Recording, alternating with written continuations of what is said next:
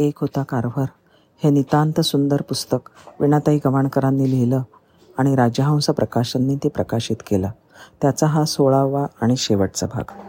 सुखिया झाला आणि महानिर्वाण. George Washington कारभार यांनी काळाच्या उदरामध्ये खोलवर मशागत केली होती. उत्तम बी पेरलं होतं निगा राखली होती आणि त्याचं आता भरघोस फळ त्यांना मिळत होतं. सारं जग दुसऱ्या महायुद्धात गुंतलं होतं. विघातक शक्तींनी मानवतेला हादरवून टाकलं होतं. अशा वेळी आपल्या ज्ञानाने आणि संशोधनाने हा तोल सांभाळण्याचं कार्य डॉक्टर कारभार पार पाडत होते. अलाबामातल्या त्यांच्या बांधवांजवळ काहीच नव्हतं. पण त्यांच्या गरजांचा मागोवा घेत त्यांच्या कपड्या लत्त्यांची आहारासाठीच्या पाकाकृतींची निवाऱ्यासाठी लागणाऱ्या साहित्याची सगळं सोय त्यांनी पाहिली होती. अमेरिका रंगाच्या बाबतीत जर्मनीवर अवलंबून होते. महायुद्धाच्या वेळेला परस्पर संबंध ताणलेले होते.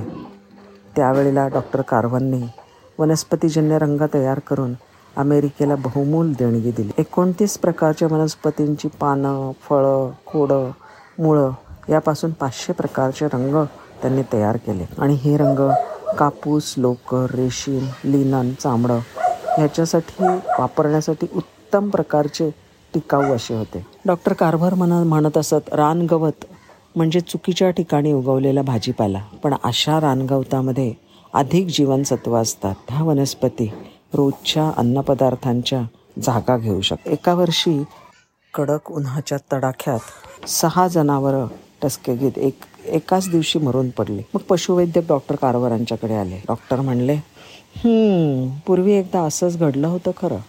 असाच दुष्काळ होता आणि प्रदीर्घ उन्हाळा. हो आम्ही उन्हाळ्याविषयी नाही म्हणत गायींविषयी बोलतोय. माहिती आहे ते म्हणाले आणि तडक चालू लागले. गाडी उचलली आणि चालायला चालू लागले.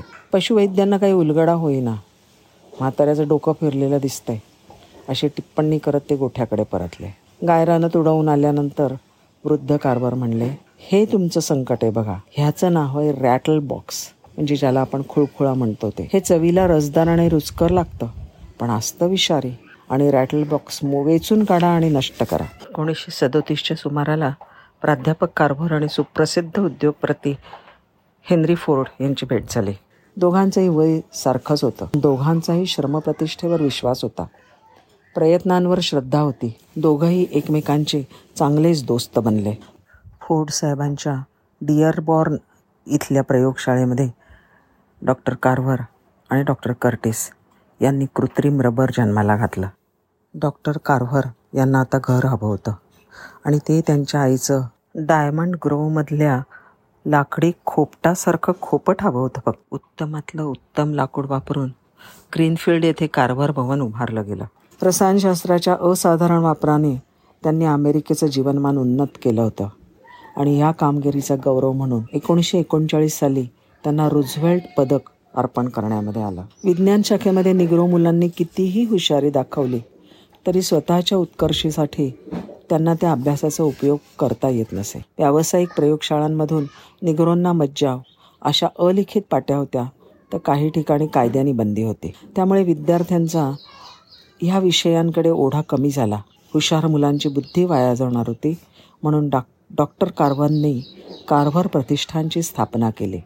आता चार तप अविरत परिश्रम घेतल्याच्या खुणा त्यांच्या शरीरावर स्पष्ट दिसत होत्या. त्यांच्या आयुष्यावर चित्रीकरण चालू होतं. पण आता त्यांचा सारा कारभार खोलीतल्या खोलीतच चाले एकोणीसशे बेचाळीस साली मोझेस कारभारच्या घरामागचं ते लाकडी खोपट राष्ट्रीय स्मारक म्हणून जाहीर करण्यात आलं. टस्कगीचं वातावरण गेले काही दिवस जरा उदासच होतं. दोन आठवड्यापूर्वी पोर्च बाहेरच्या बर्फावरून डॉक्टर कारवारांचा पाय घसरला होता.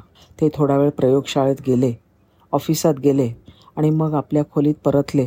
ते पुन्हा बाहेर न येण्यासाठीच. कारभार मनातल्या मनात बोलत होते पाऊस कसा पानापानातून ठिबकतोय? अलगद हिरव्या धरित्रीवर उतरतोय. हलके जिरतोय. कुठे गेला याचा आक्रस्ताळेपणा? आणि ही खिडकीतून डोकावणारी फांदी तर नात्याचीच आहे. फार पूर्वी लावलेल्या रोपांपैकी हे एक. केवढं उंच वाढलं आहे डेरेदार पण झालं आहे डॉक्टर वॉशिंग्टन. आज तुम्ही हवे होतात. साधी हिरवळ रुजली तर त्याचा किती आनंद झाला होता तुम्हाला. आणि आता हे सूर्याचे किरणसुद्धा अंगावर पडू न देणारे टस्कगीचे रस्ते आणि ह्या पर्णाच्छादित अलाबामा बघून तुम्हाला किती आनंद झाला असता.